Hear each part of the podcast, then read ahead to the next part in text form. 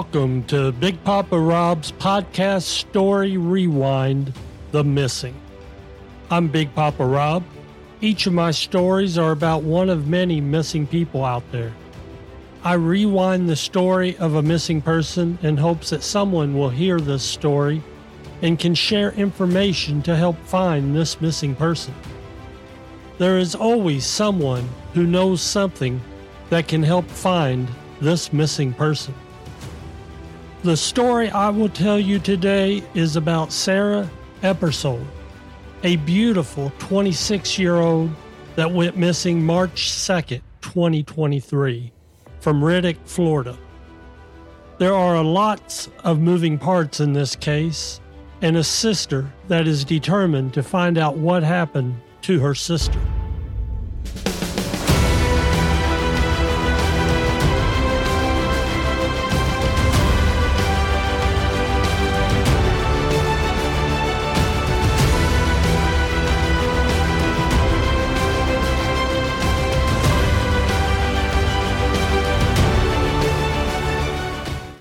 This story will be a little different today because almost all of my information comes directly from Michelle, Sara's older sister. Now let's rewind this story to the very beginning of Sara's life. Sara Ebersole was born September 18th, 1996. Sara is the youngest of seven children. Sara was one or two years old when she and her older sister went to live with their uncle and aunt who raised them in Sarasota, Florida. When Sara was 14, she went and stayed with her older sister, Michelle.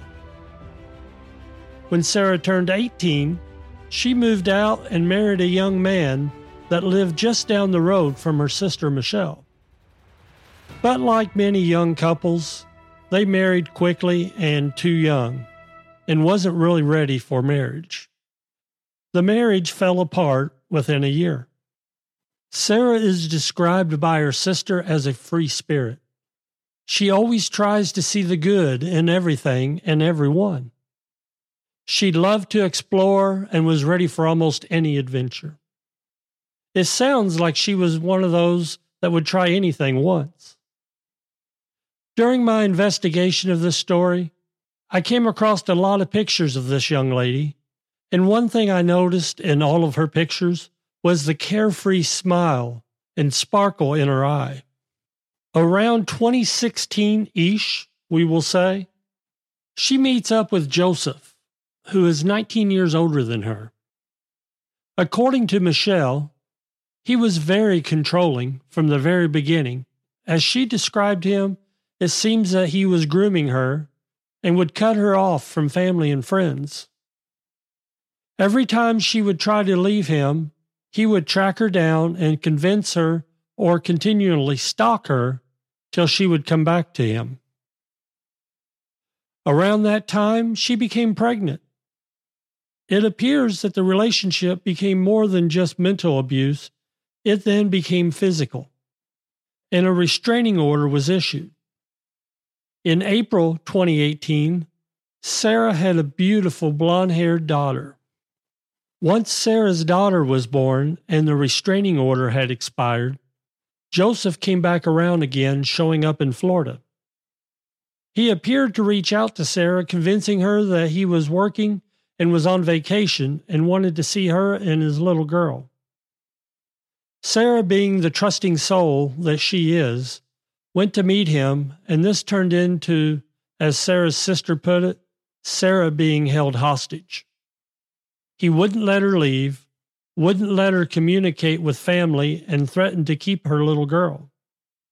At one point, after a car accident, he convinced Sara that he needed the little girl's birth certificate in regards to a lawsuit. He was somehow then able to take and get the little girl's name changed without her knowledge and get a new Social Security card issued. Then made up an abuse story to get custody of their little girl. Joseph used their little girl as a pawn to control Sara and to get money from Sara.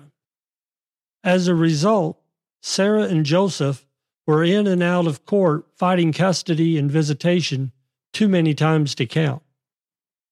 A couple of days before March 2nd, 2023, Sara had told her sister Michelle that when she got off work on March 2nd, she was going to go to the hotel where Joseph stayed and give him money to bribe him to let her see her daughter. On March 2nd, Sara went to work at a club where she was a dancer. It appears that she may have worked from 3 to 7 that day. According to Michelle, Sara messaged her around 7 p.m. to see if she could come pick her up. But unfortunately, her sister wasn't able to do that. At 7:50 p.m., she messaged Michelle again to tell Michelle's kids hi and that she loves them. Michelle got another message at around 10:11 that stated that she was getting into a random truck with some cowboys and that she hoped that they took her for a ride. Unfortunately, this was the last time she heard from Sara. March 3rd, 2023. Michelle tried calling Sara and the phone went straight to voicemail. She knew something was wrong. Later, her fears were confirmed when Sara's roommate messaged Michelle asking if she had heard from Sara, and she told her that she hadn't. This quickly concerned Michelle and the roommate because Sara was not one to ignore messages and calls from them. That day, the roommate attempted to file a missing persons report on Sara, but the police told her that she would have to wait at least a week to see if Sara returned. By March 5th, both Sara's sister and the roommate had quickly started making posts to Facebook asking friends to help find Sara. By this time, they had already tracked down some of Sara's last movements across the street from a Circle K where Sara had met up with the cowboys that she had texted her sister about. Finally, on March 8th, the police opened an investigation due to the persistence of Sara's roommate.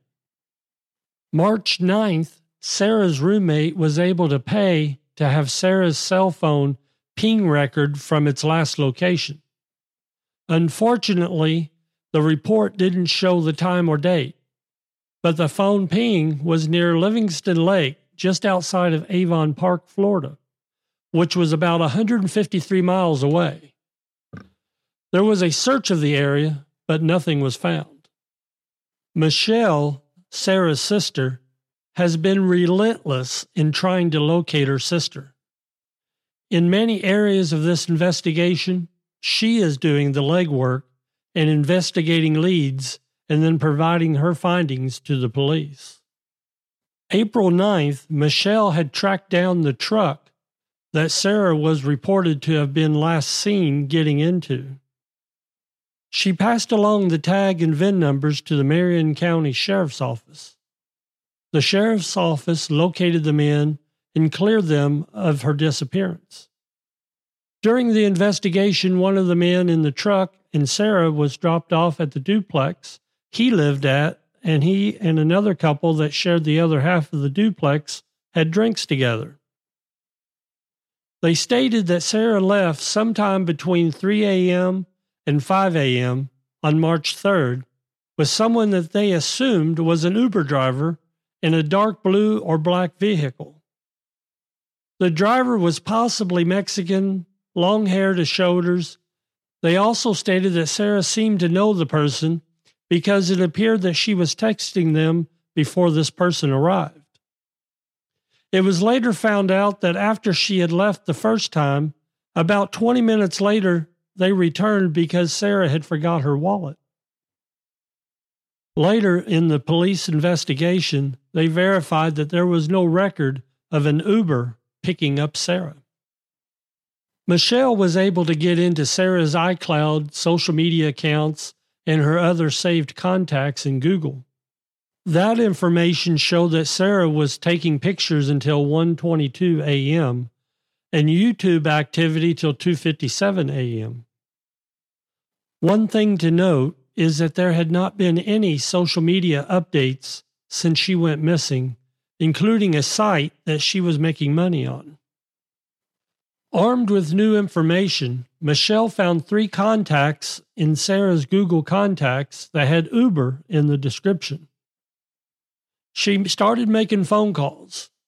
Two of the contacts responded quickly, but the third was contacted in September and then blocked her.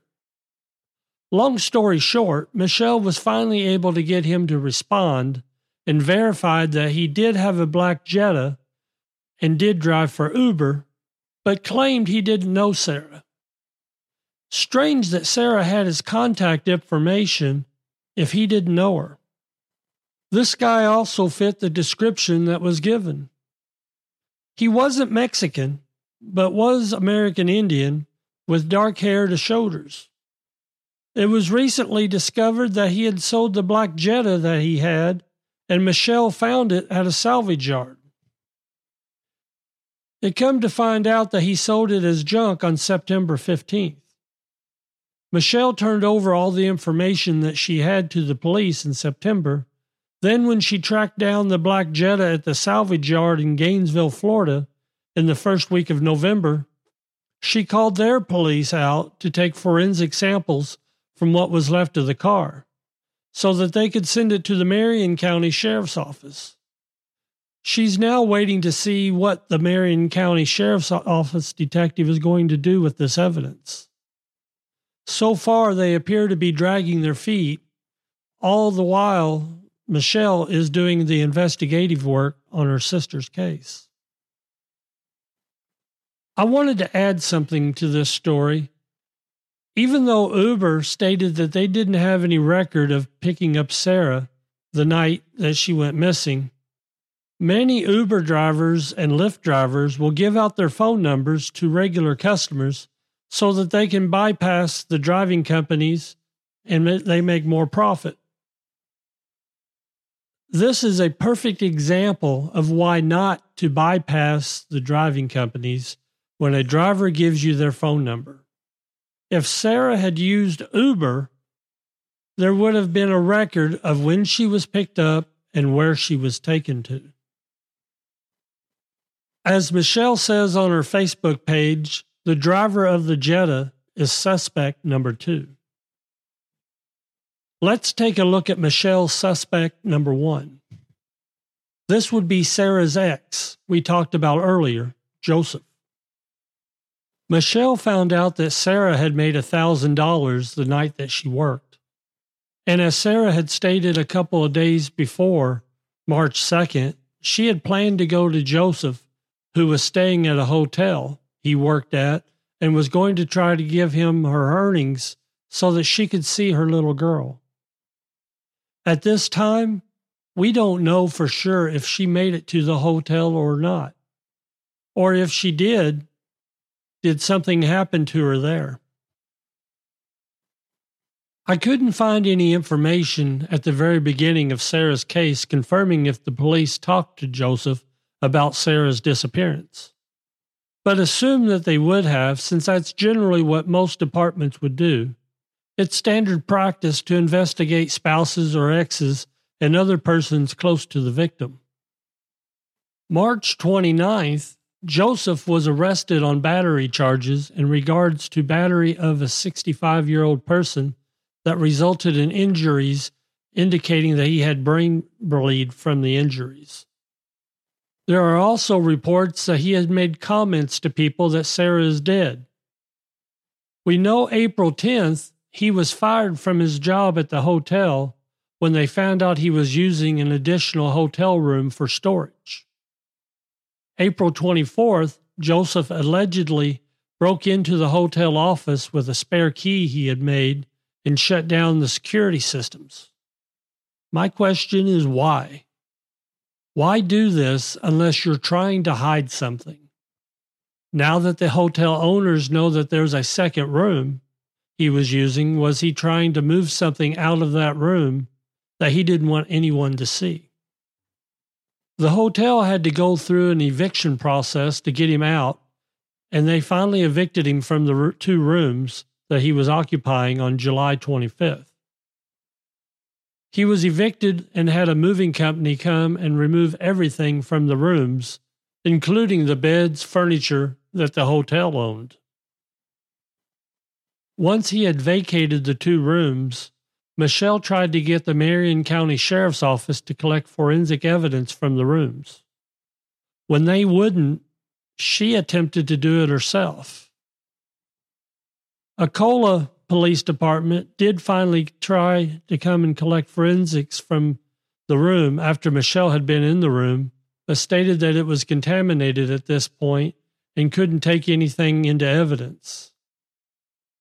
Michelle recalls seeing handprints and stains and other things that was suspicious in the room.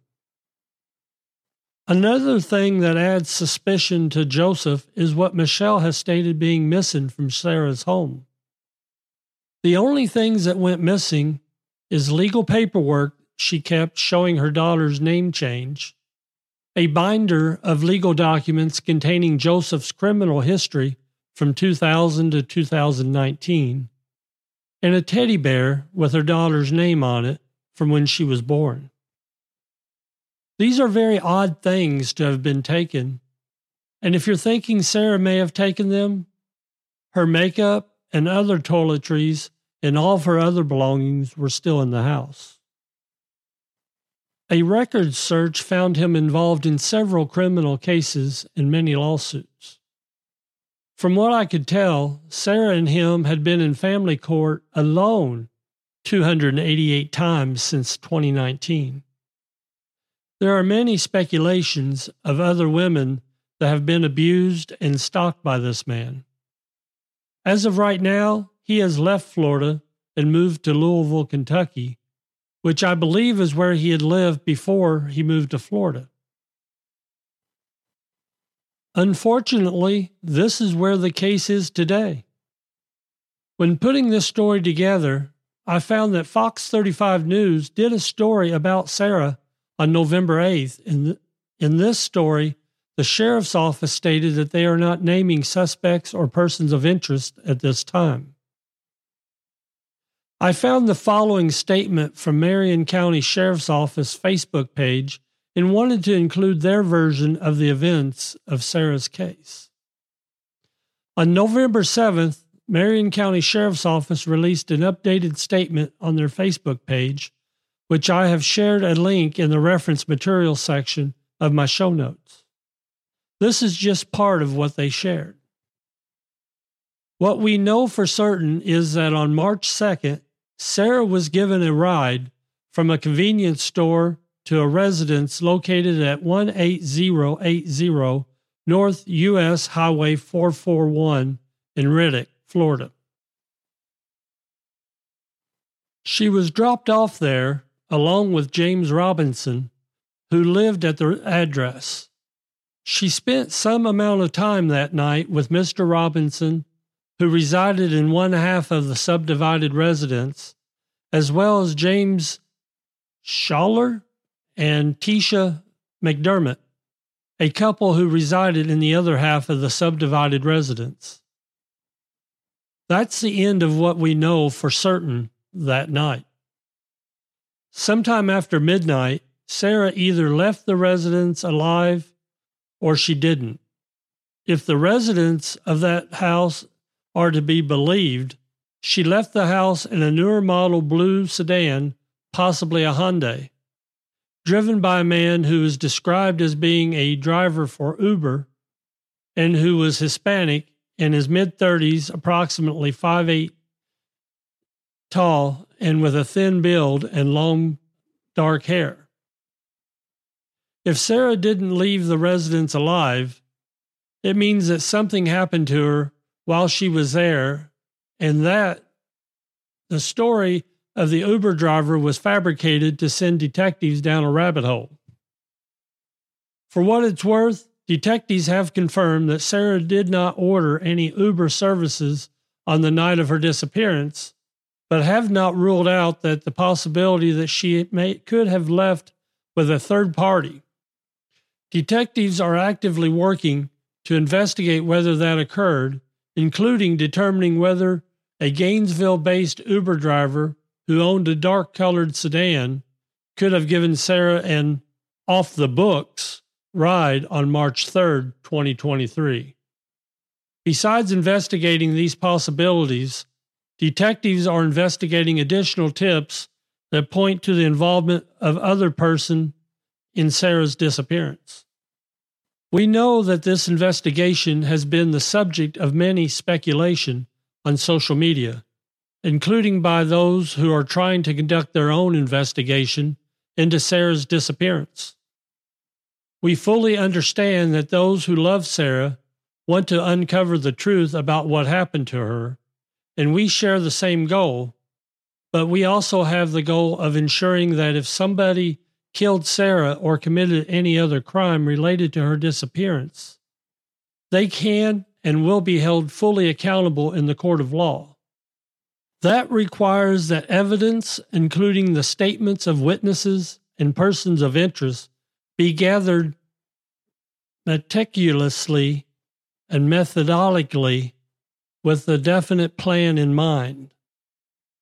When individuals conducting their own investigation try to do the work of law enforcement, they can unknowingly taint the statements of witnesses, contaminate possible crime scenes, and cast doubt on the integrity of any evidence that they may uncover. They may tip off criminals about existence of evidence that could implicate them in other crimes, which gives them the opportunity to take steps to thwart law enforcement's investigation or tailor future statements to fit the evidence they know exists.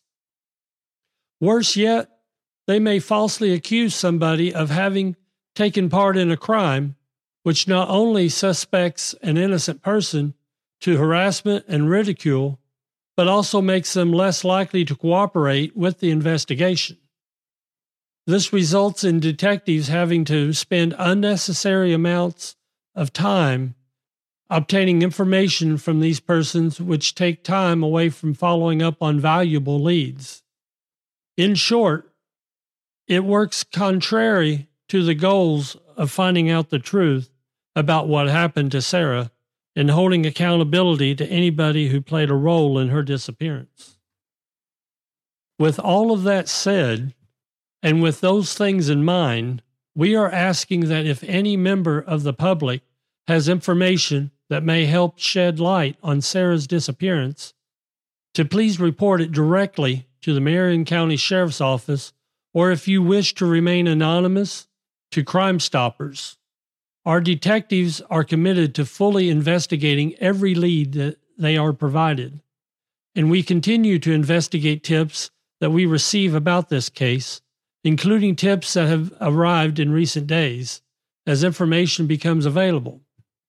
We will continue to release it to the public if it will further the goal of finding Sara and anybody who may have committed acts of wrongdoing in connections to her disappearance. As I said when I started that, that was the statement released by the Marion County Sheriff's Office. I know Michelle is frustrated on how the investigation has been handled and the speed at which they are doing it. She stated it took three months before they went to Sara's residence to investigate if anything was missing. And as I told you earlier, she's been hitting the dirt finding clues and giving the sheriff's department leads, but it doesn't appear that they're doing anything with them. Let's recap Sara's information. Sara Gail Ebersole went missing from Reddick, Florida in the early hours of March 3rd, leaving in a black or dark sedan between the hours of 3 and 5 a.m.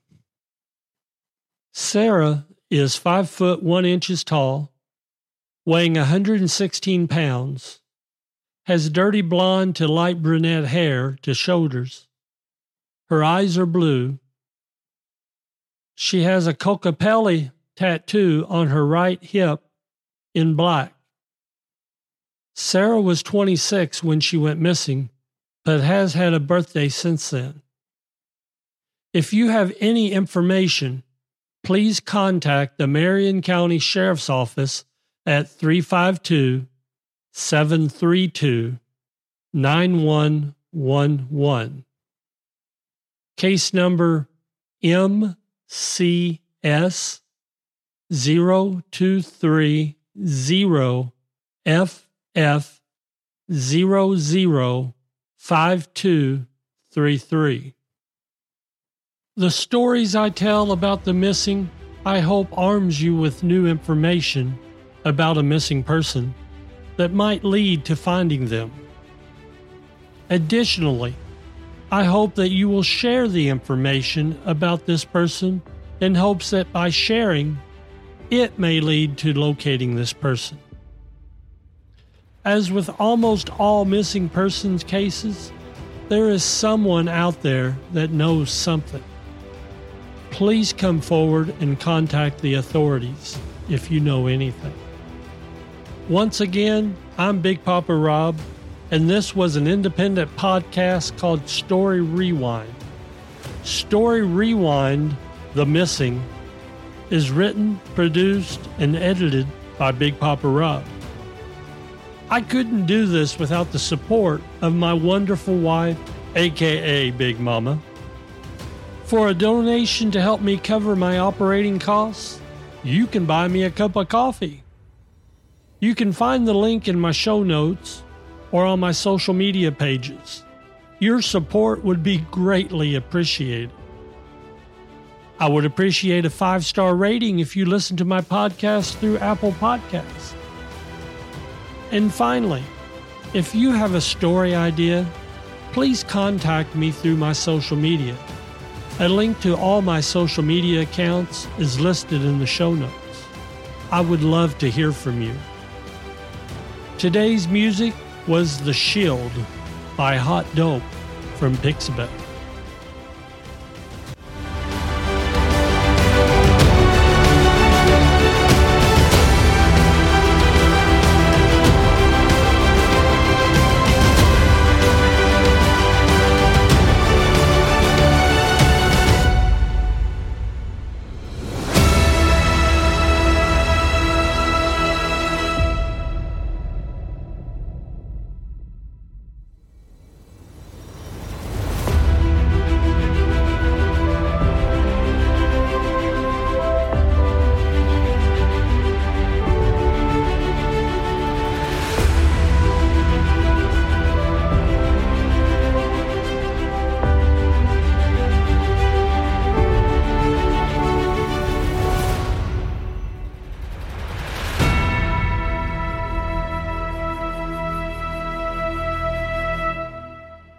This was a Big Papa Rob podcast 2023. See the show notes for links to the reference material used in this podcast.